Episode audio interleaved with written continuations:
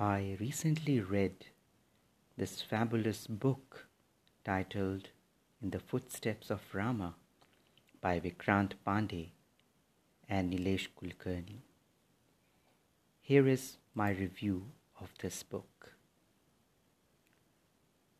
Ramayana means Rama's journey, a journey that he took thousands of years ago to keep his father's promises, a journey that helped him connect with his subjects, a journey that helped him gain knowledge from the best of rishis of his time, a journey that taught him how to take adversities of life with patience and equanimity, a journey that finally transformed him from a prince to Maryada Purushottam. Is it possible to trace his journey today?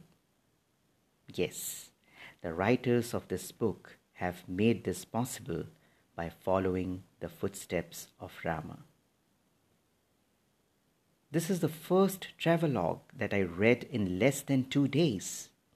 It felt like I was traveling with them and seeing and hearing everything with my own eyes and ears. The cherry on the cake were the stories in the form of local folklores and from various versions of Ramayana associated with each place they visited. The journey started from Ayodhya, the birthplace of Ram, and then went on to Prayag, Chitrakoot, Panchavati, Kishkindha, Rameshwaram, etc., and finally Sri Lanka. Every place that the author duo visited has been documented in detail they tried to find and meet somebody who could tell them a tale uniquely associated with that place. Sometimes people were kind enough to help them without taking anything in return, but at many places they have to suitably reward them to get the tales out. The language of the book is easy to follow and does not restrict your flow of reading.